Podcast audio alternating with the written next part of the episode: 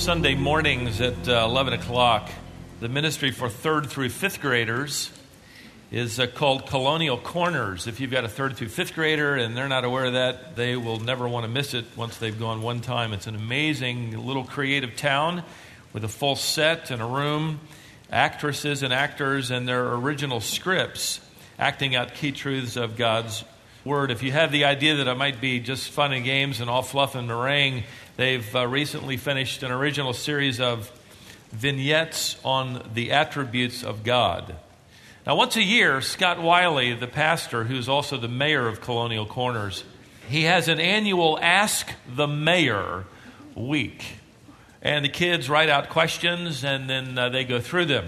And he sends them to me. I ask uh, him to do that every year because I'm intrigued by what our kids are asking. Here are the questions, some of them from this last year. Was it possible for Adam and Eve to have not sinned in the Garden of Eden? What does sin have to do with natural disasters, pain, and sickness?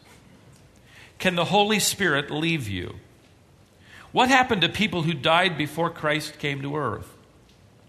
Why did God make heaven? Can you see earth from heaven? Will we eat in heaven? Can you see your family on earth if you're in heaven? Will there be computers in heaven? Will we have churches in heaven? Are there mochas in heaven?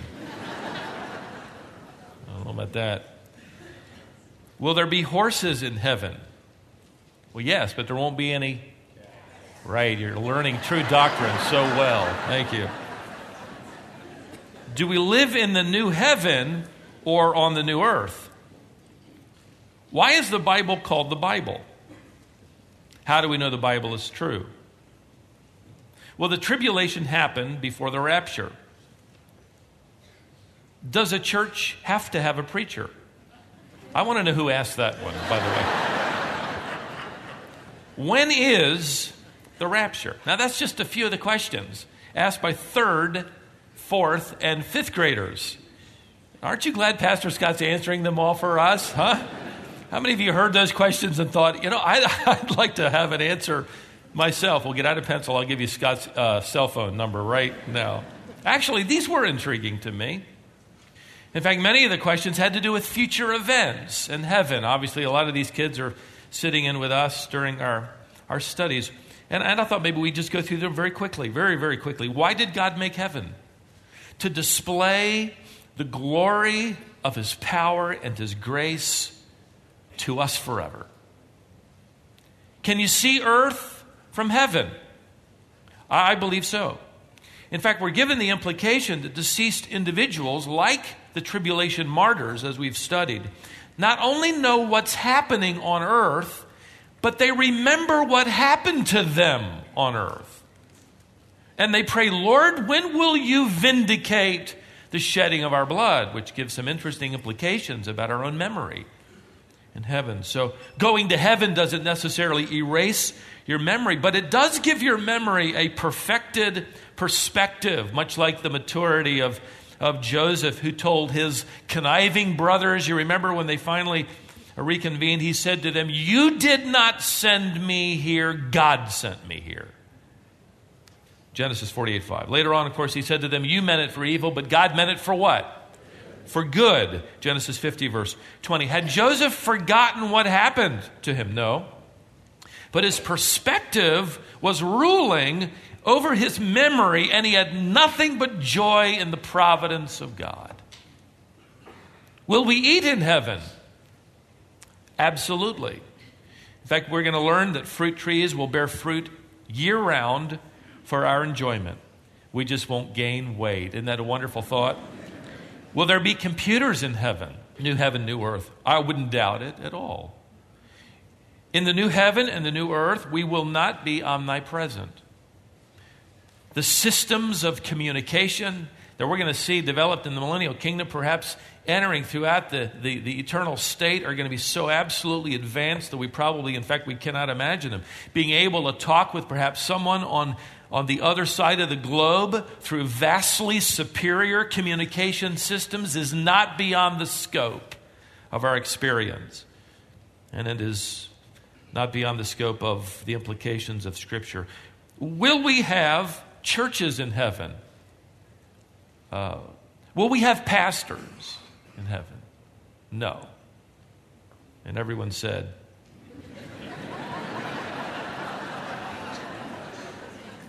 But will we have churches in, in heaven? Well, the church will be in heaven. You're the church, right? Not this building. I know what the child was, was, was wondering. We can only imagine that, that uh, we will assemble at different times all around the earth. Our joy will be to glorify God. Perhaps we'll take the Lord's day as a day to give Him praise, and we'll talk about seasons. We'll talk about 24 hour cycles. There's a lot of misunderstanding about heaven. We might be somehow connected with everybody else through technology or travel arrangements to give God our praise. We're simply not told how, but, but we do know that glorifying God in song isn't something we're going to stop doing in heaven. Uh, praising Him, perhaps even uh, uh, reflecting on the truths of His God breathed word, which David said is settled forever in heaven will be of great delight, not only individually, but perhaps even corporately. Well, one child asked, evidently they run to Starbucks every once in a while, are, there mochas in heaven? Well, I have, I have little doubt that, that what we'll be able to eat and drink will utterly amaze us. I'm not sure about mochas. Somebody would have to grow the beans and, and cultivate them, and somebody's got to uh, make some machinery, or perhaps we could snap our fingers, so to speak, as the resurrected Lord did at the seaside as he called his disciples to eat. He appeared at the seaside after his resurrection, and, and he had already a charcoal fire and fish in, in some sort of skillet and fresh bread, John 21. We may be able to do that. The idea of fish in a skillet and fresh bread sounds wonderful, doesn't it? Peter illustrated the changes that'll one day be commonplace. You remember he got out of the boat and he walked on the water. Perhaps we'll have that ability throughout the millennial kingdom as immortals and the coming new heaven and new earth. It doesn't mean that we'll have to walk on top or we can't sink or we can't swim, but our bodies will be able to do amazing things. And in fact, when you think of that, a mocha doesn't sound all that difficult, does it? Another question was Will there be horses in heaven? Absolutely. In fact, we're told as we studied in Revelation 19 that we're going to come riding back with the Lord on white stallions. Wonderful. One of the kids asked, When people when people die, is that what they look like in heaven? I certainly hope not. I'm counting on some major improvements, right? Our glorified bodies will be perfected, recognizable. The Lord wasn't recognized because he, he blinded, he shielded the eyes of, of individuals for his purposes at times, and he didn't have to be reintroduced to everyone, however. So we'll be recognizable. The basic distinctives of who we are will exist in our glorified body. But all of our joints are going to work without any pain, and our bodies will be without any disabilities or hindrances, more than likely reverting back to the created stage of, of a mature Adam and Eve, though young. Maybe as the Lord was in his glorified body in his early 30s. We're not told for sure. I was interested in one author who supposedly died, went to heaven, came back and wrote a book that ended up being a bestseller. I, I skimmed through it at, at the airport uh, one afternoon, and it bothered me that it had become so popular. Among other things that I found that were wrong, it was interesting when he went to heaven that everybody was like he remembered them. He said even his grandfather looked like his grandfather, and I thought, poor granddad. How narcissistic. Everything revolved around me. One child asked, Will we live in the new heaven or on the new earth? Both. In fact, we'll learn together as uh, we study the Father's house. When we study heaven, we'll be able to enjoy that house, which will actually be on the newly constructed earth.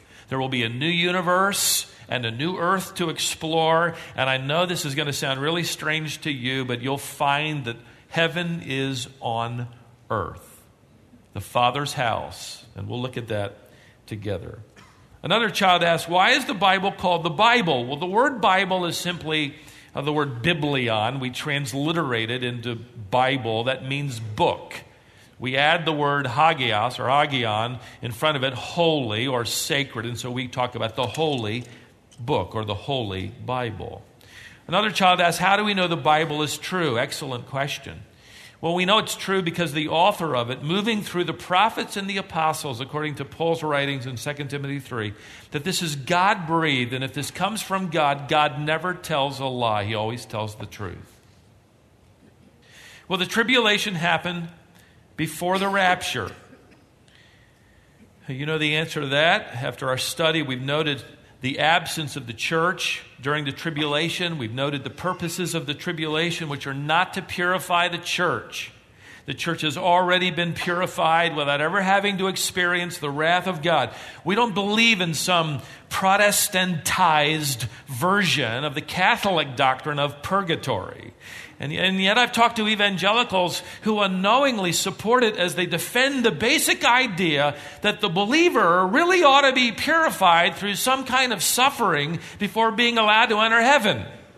Well, the Bible clearly delivers to us the truth that we are justified, we are purified now completely through the blood of Jesus Christ, Romans 5 1. And, and we've been promised to be kept away, kept out of the coming wrath of God, Revelation chapter 3:10, which will literally pummel the earth and mankind in judgment as God prepares primarily the nation Israel for their Messiah and displays his wrath as a final warning to unbelieving humanity. Last question when is the rapture? The answer is sooner than it's ever been, right?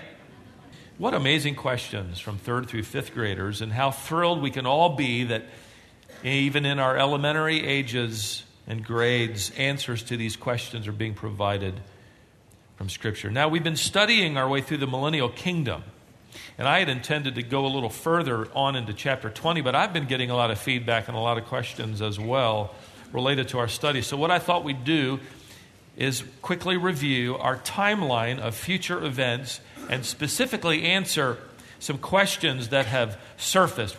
Now, so far, we've covered the rapture of the church as the church age ends and the tribulation period begins. Now, you might turn to 1 Thessalonians if you want to hold your finger there in Revelation, although I'm going to spend more time outside of it than inside of it. 1 Thessalonians chapter 4 verse 13. I got asked about this again this past week.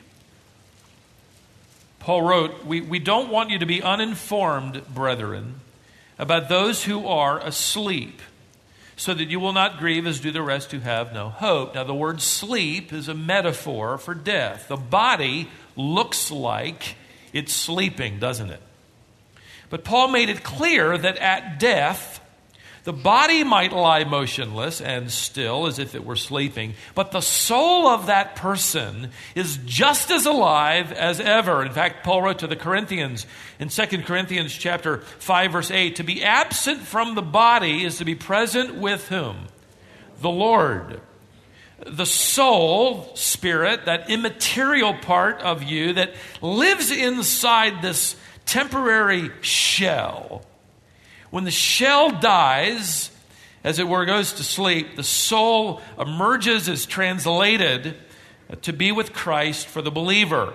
The unbeliever's soul goes immediately to Hades, where it awaits in that place of great torment, awaiting the final judgment. Luke chapter 16 gives you a, a look inside of Hades for your own study. The believer's soul, however, is immediately transported at death into the presence of the Lord. Now, Paul says this in 1 Thessalonians 4, verse 15 For this we say to you by the word of the Lord, that we who are alive and remain until the coming of the Lord will not precede those who have fallen asleep.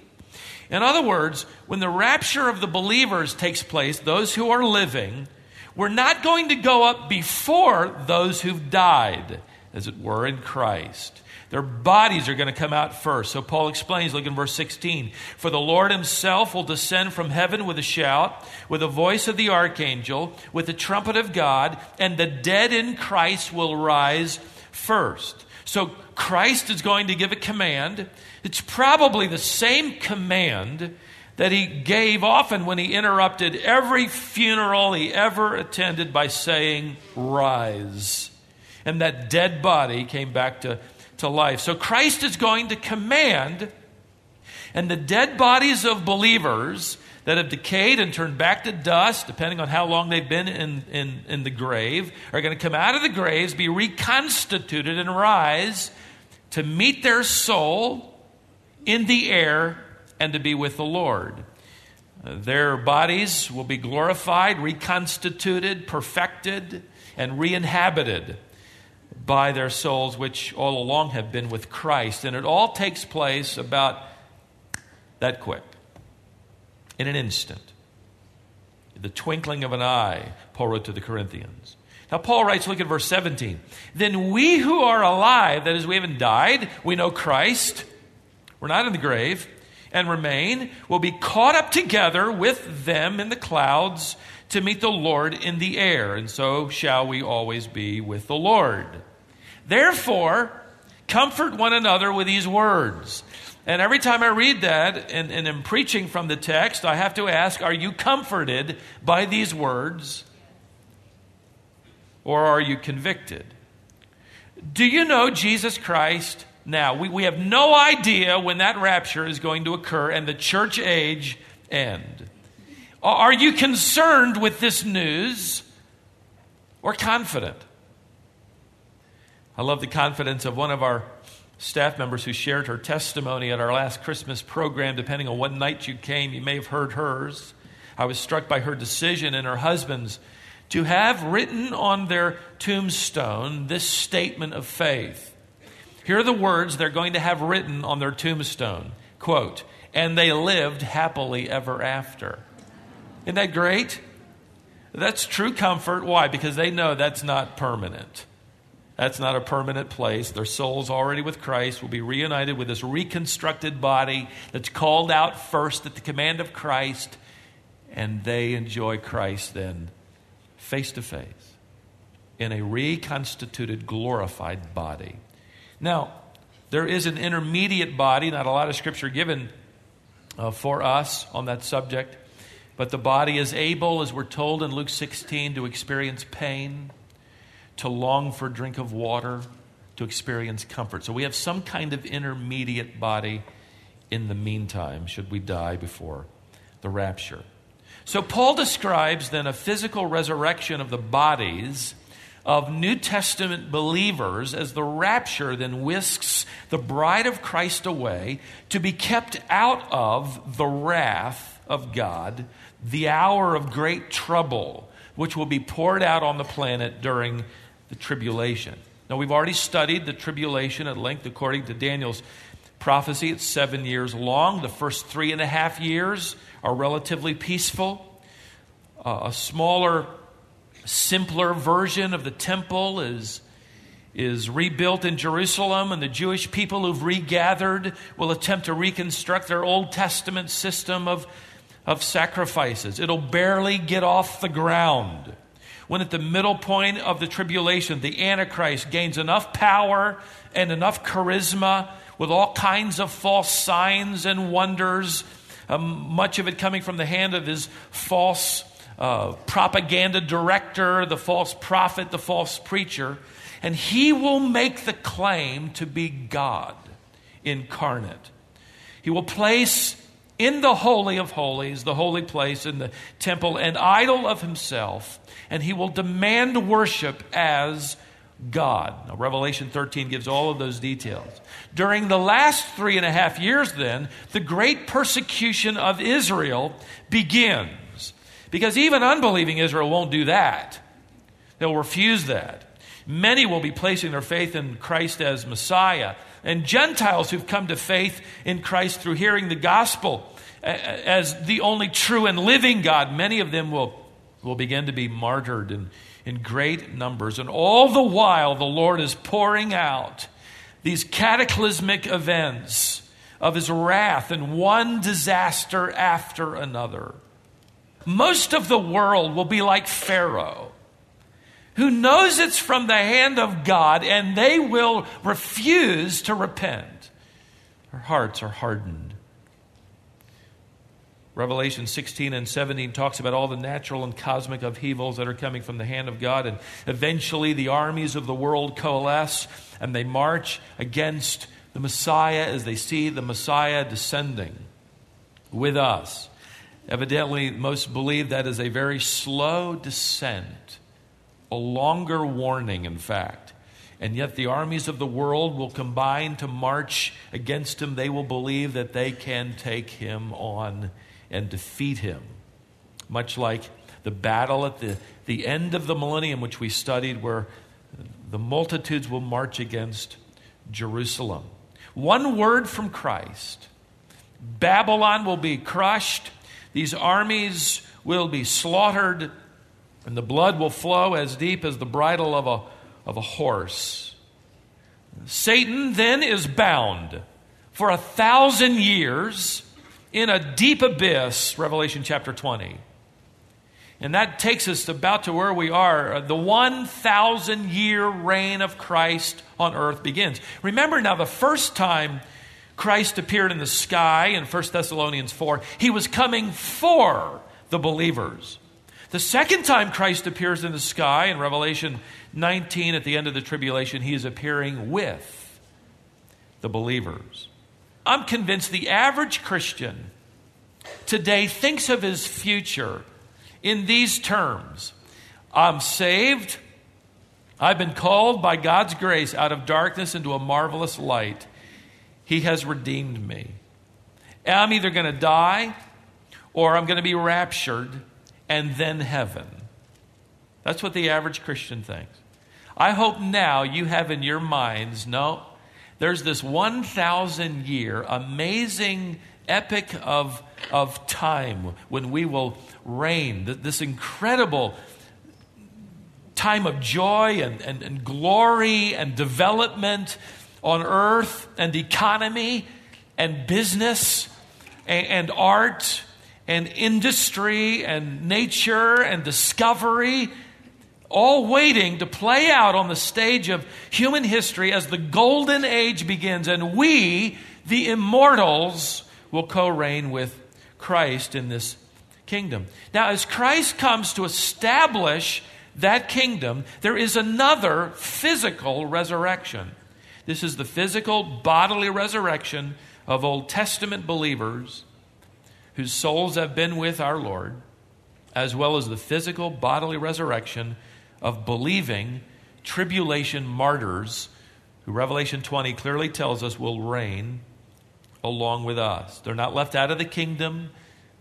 The Old Testament saints, the tribulation martyrs, are going to be given glorified immortal bodies as they with us reign with, with Christ. And so we, immortals, reign over the mortals, both Jews and Gentiles who believed the gospel at the end of the tribulation and who were allowed to enter into the millennial kingdom. Those who didn't believe in Christ during the tribulation will be executed and they will await their final judgment in Hades. We, however, will enjoy this great period of time of joy and discovery. And those who enter the millennial kingdom in their natural bodies will have children, in fact, a thousand years of flourishing on planet Earth going to be absolutely amazing. Now, I had one woman come to me and she said to me, You know, this idea of ruling has no appeal to me at all. In fact, it has no appeal to my, my husband. In fact, my husband would rather be fly fishing for trout work, rather than working in a governmental post. And I said, Well, tell him that he might be the one in charge of the entire industry of fly fishing. He might be the person who tests out the newest equipment and decides who can fish when and where, the best seasons for fly fishing at the best places. He may very well get to enjoy fly fishing expeditions with Peter. He could teach Andrew how to do it. They only know how to use a net. they can share their fish stories, only they'll be telling the truth. we have no idea how, how this rule, when you say rule, don't, don't think of, okay, I got a government job and I'm behind a desk. Everything that happens on the earth will be under the regency of you, the immortal, accountable to Christ. Everything. Everything. If the Lord returns, think of it this way while our, while our nation still exists as it does, then in the kingdom, Chicago will still be Chicago. Cary will still be Cary. The mortals will experience life much like we do now. There will be traffic jams and, and school exams and, and shopping malls, unfortunately. Uh, there will be clothing designs. There will be business deals. There will be musical concerts, sporting events. One of you might be the future commissioner of baseball. Farmers are still going to plant crops, drive tractors, milk cows, ship produce around the globe, and build houses and roads and bridges and boats. Uh, the mortals over whom we rule and reign will be normal people. They're going to be just like you and me now. However, as we've learned, they're going to live a very long time. In fact, I had this question asked me where do mortals who enter the kingdom as believers go when they die during the millennial kingdom? Good question. There's not one verse or implication in the Bible that tells us any believer who enters from the tribulation into the millennial kingdom and those who are born who believe, not one verse that any believer ever dies throughout the entire kingdom. Uh, we are given the idea, certainly, as well as the prophetic scriptures that clarify it for us that conditions are going to revert back to the early days of creation, and you're going to have people living like Adam and Methuselah, and they're 930 years, 960 years. Their bodies are going to be remarkably improved, even though they are mortal. They're going to be healed. At the beginning of the millennial kingdom, anybody entering as a mortal will be instantly healed, according to Isaiah's prophecies. They're still going to have their sin nature. They're not going to be glorified, perfected in holiness, but they will be secure in Christ, having believed. They'll have to battle against sinful temptations. Having believed in Christ during the tribulation, although they're secure, they're going to have to develop the same disciplines uh, that we have to develop in our own lives. Now, I will tell you that, that the unbelievers, if I can change quickly here. The unbelievers, we, we are told, will live long lives. However, Isaiah chapter 65 implies that unbelievers will experience death. That seems to be part of the judgment of Christ's reign. Those who believe live throughout the entire millennial kingdom and are glorified at the end of it. Those who do not believe eventually die. Conditions, however, will be much more encouraging for people to believe, won't they? Sin will be repressed as truth sits on the throne. Satan will be bound. His influence will be nullified. Christ will be physically visible on the throne. You don't have to introduce people to an invisible Lord, but a visible Lord. They can take a field trip to Jerusalem and see his glory. The Spirit of God will be globally, unusually active among the nations of believers, according to Joel chapter 2, visions and prophecies will begin again and supplement the ministry of the gospel in that kingdom era like never uh, before. That, that work of the Spirit that was partially unveiled at Pentecost in Acts chapter 2 will now be open and, and have center stage during the millennial kingdom with all kinds of signs and wonders according to Joel 2 and Ezekiel 30 6. And one other aid in encouraging men and women to obey and follow Christ and worship Him will be the newly constructed millennial temple. I've had some questions about that. Ezekiel's prophecies inform us that the glory of the Lord will fill the, the temple, it'll just glow. Ezekiel 43, verse 5. Everyone who comes to observe the enactment of the sacrificial system will, will leave in awe of the glory of God's grace and the sacrifice of Christ and the gospel. Worship is going to center on Jerusalem, Isaiah 1, Jeremiah 3, Micah 5, Zechariah 8, and many more passages. The Levites will minister once again in the temple. Ezekiel 44. The Sabbaths and the feasts of Israel will once again be observed as a testimony to Jesus Christ who fulfilled them all. And now I've been asked this excellent question in recent days doesn't this violate these sacrifices? Doesn't this violate the finished work of Christ? Hebrews 10 tells us that Christ offered himself up, one sacrifice for all time, verse 10. Verse 18, now where there is forgiveness of these things, there is no longer any offering for sin. So it's a very, very good question to ask. Does this violate it? Well, no, not at all.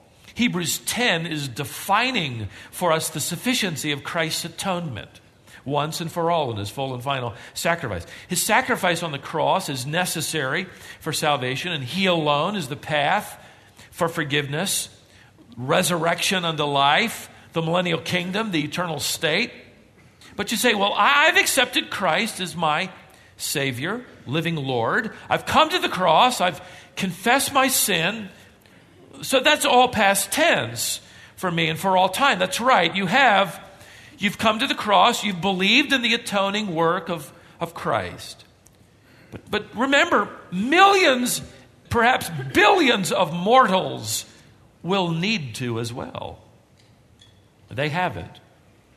They're going to hear the gospel of Christ's sacrifice for them too throughout the millennial kingdom. According to Ezekiel 43, these temple sacrifices are not being performed for the sake of atonement, but as an illustration of Christ's atonement. God condescends to give us visual aids, doesn't He? Even today in the New Testament church, we have an illustration of Christ's atonement through the unleavened bread and the fruit of the vine, which we partake, not because Christ needs to be sacrificed all over again we're not sacrificing him again. That's why we don't participate in Mass. Christ is not being sacrificed again. He was sacrificed once for all. These are memorials. This is an illustration of what he did for us in giving his body and his blood. And Jesus Christ said, He said, Do this not to put me to death over and over again, but do this in what? Remembrance of me. Take this visual aid which I, in, in, in great wisdom, am giving to you because you forget. Do this, and so remember my sacrifice. We call that the ordinance of communion. We're, we're going to get into that big tank full of water. It, it, it's heated nine times out of ten. If it's not, it's quick. It happens very quickly.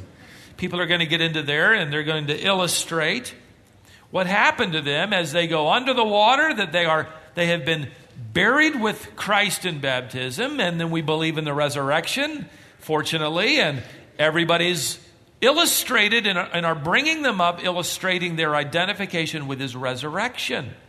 That's why we have an illustration of the, the, the burial and resurrection of Jesus Christ, which he dis- displays through us as we're marked as his disciples. It doesn't save us, we're not saved in water it illustrates the fact that we have been saved. So, to reenact then in the temple, here in the millennial temple, these sacrifices, they're wonderful illustrations. In fact, I can't wait to see it. And what that will do for us is we will weep with joy at the sacrifice of the unblemished Lamb who gave himself for us.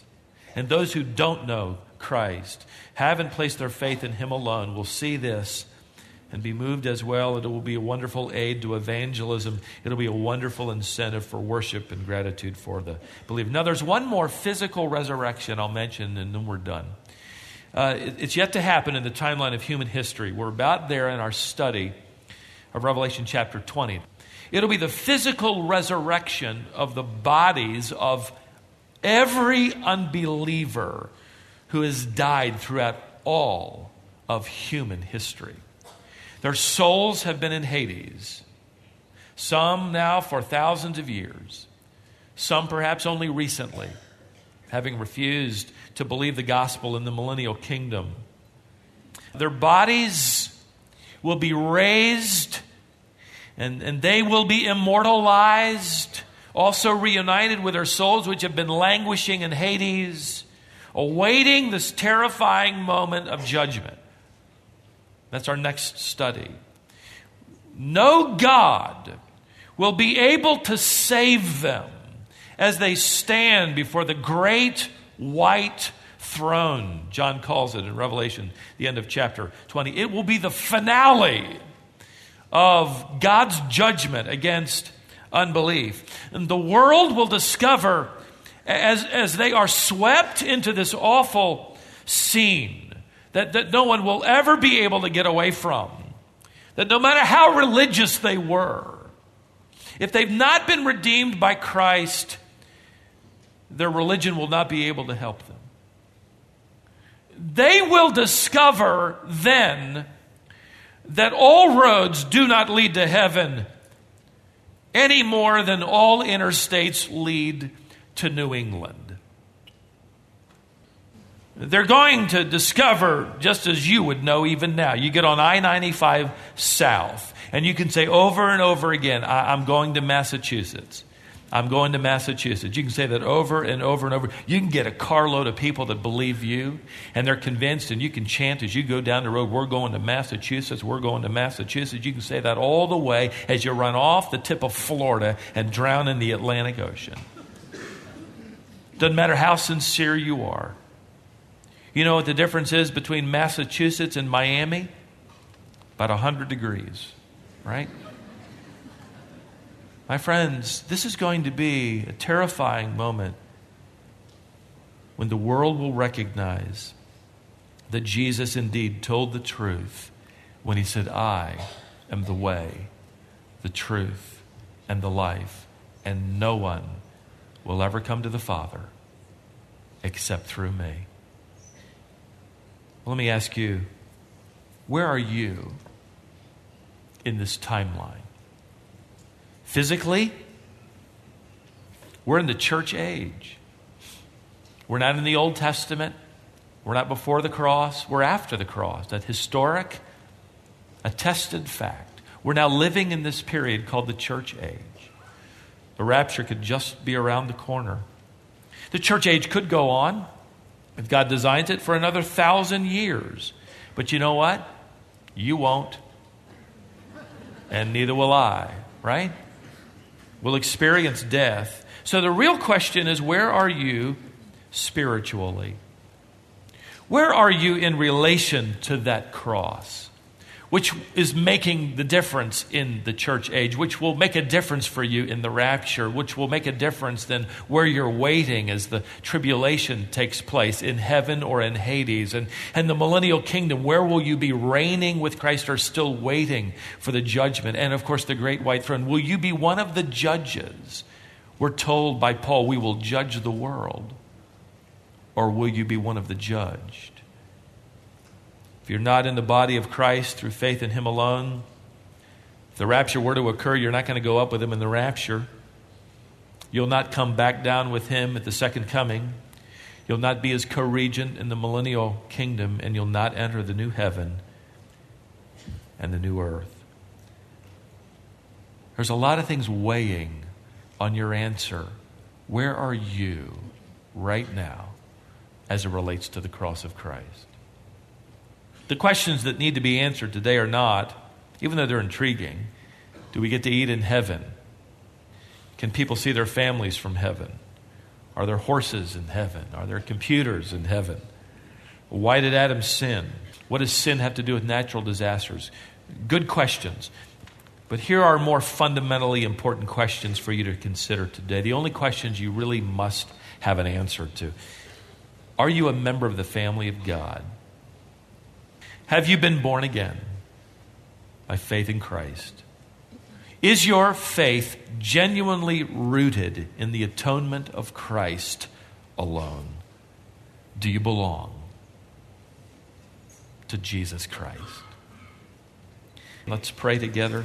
If you found your place on this timeline, not just physically, but spiritually, and you know you've come to Christ by faith, by His grace, the granting of His gift to you, you've exercised faith in Him, and you can say, I'm, I'm ready. I'm ready for death. If that comes first, or I'm ready for the rapture. I'm so thankful that I know now there's so much more ahead. It isn't just death, rapture and heaven, it's death, rapture, and co reigning with Christ. It's, it's the golden age and the glory of our Lord, and then the eternal state of heaven. I wonder if you're standing here today and you're troubled, you're not comforted. I'm so glad you've come. God designed for you to come and hear the gospel, and His Spirit is calling you to leave the darkness of unbelief and enter the light of faith in Christ. We're here so that you can know you're settled, you're secure. Father, thank you for this assembly. Thank you for the privilege of being able to sing uh, of our Lord reigning one day in a kingdom. Lord, we want uh, your sovereign rule as believers in our hearts and lives even today. So, would you, by your Spirit, convict and challenge us as Christians? Maybe the news of evangelism explosion, fathers, touched the hearts of people, and they would have to admit they've never shared the gospel of Christ with anybody. I pray that many will sign up to be trained, to be helped in knowing how to share their faith with others. You've left us on the planet, not just to wait for the rapture. Certainly not just to bring you glory, but in bringing you glory, we deliver the gospel to our world and we deliver the invitation that whosoever will may come. That's your calling as ambassadors in our lives. And so I pray that many, even today, would say, I'll be an ambassador. Thank you, Father, for the praise that we look forward to delivering with lips and lives in the future and cause us by obedience to be willing to praise you with our lips and our lives even today. We pray in Jesus' name. Amen.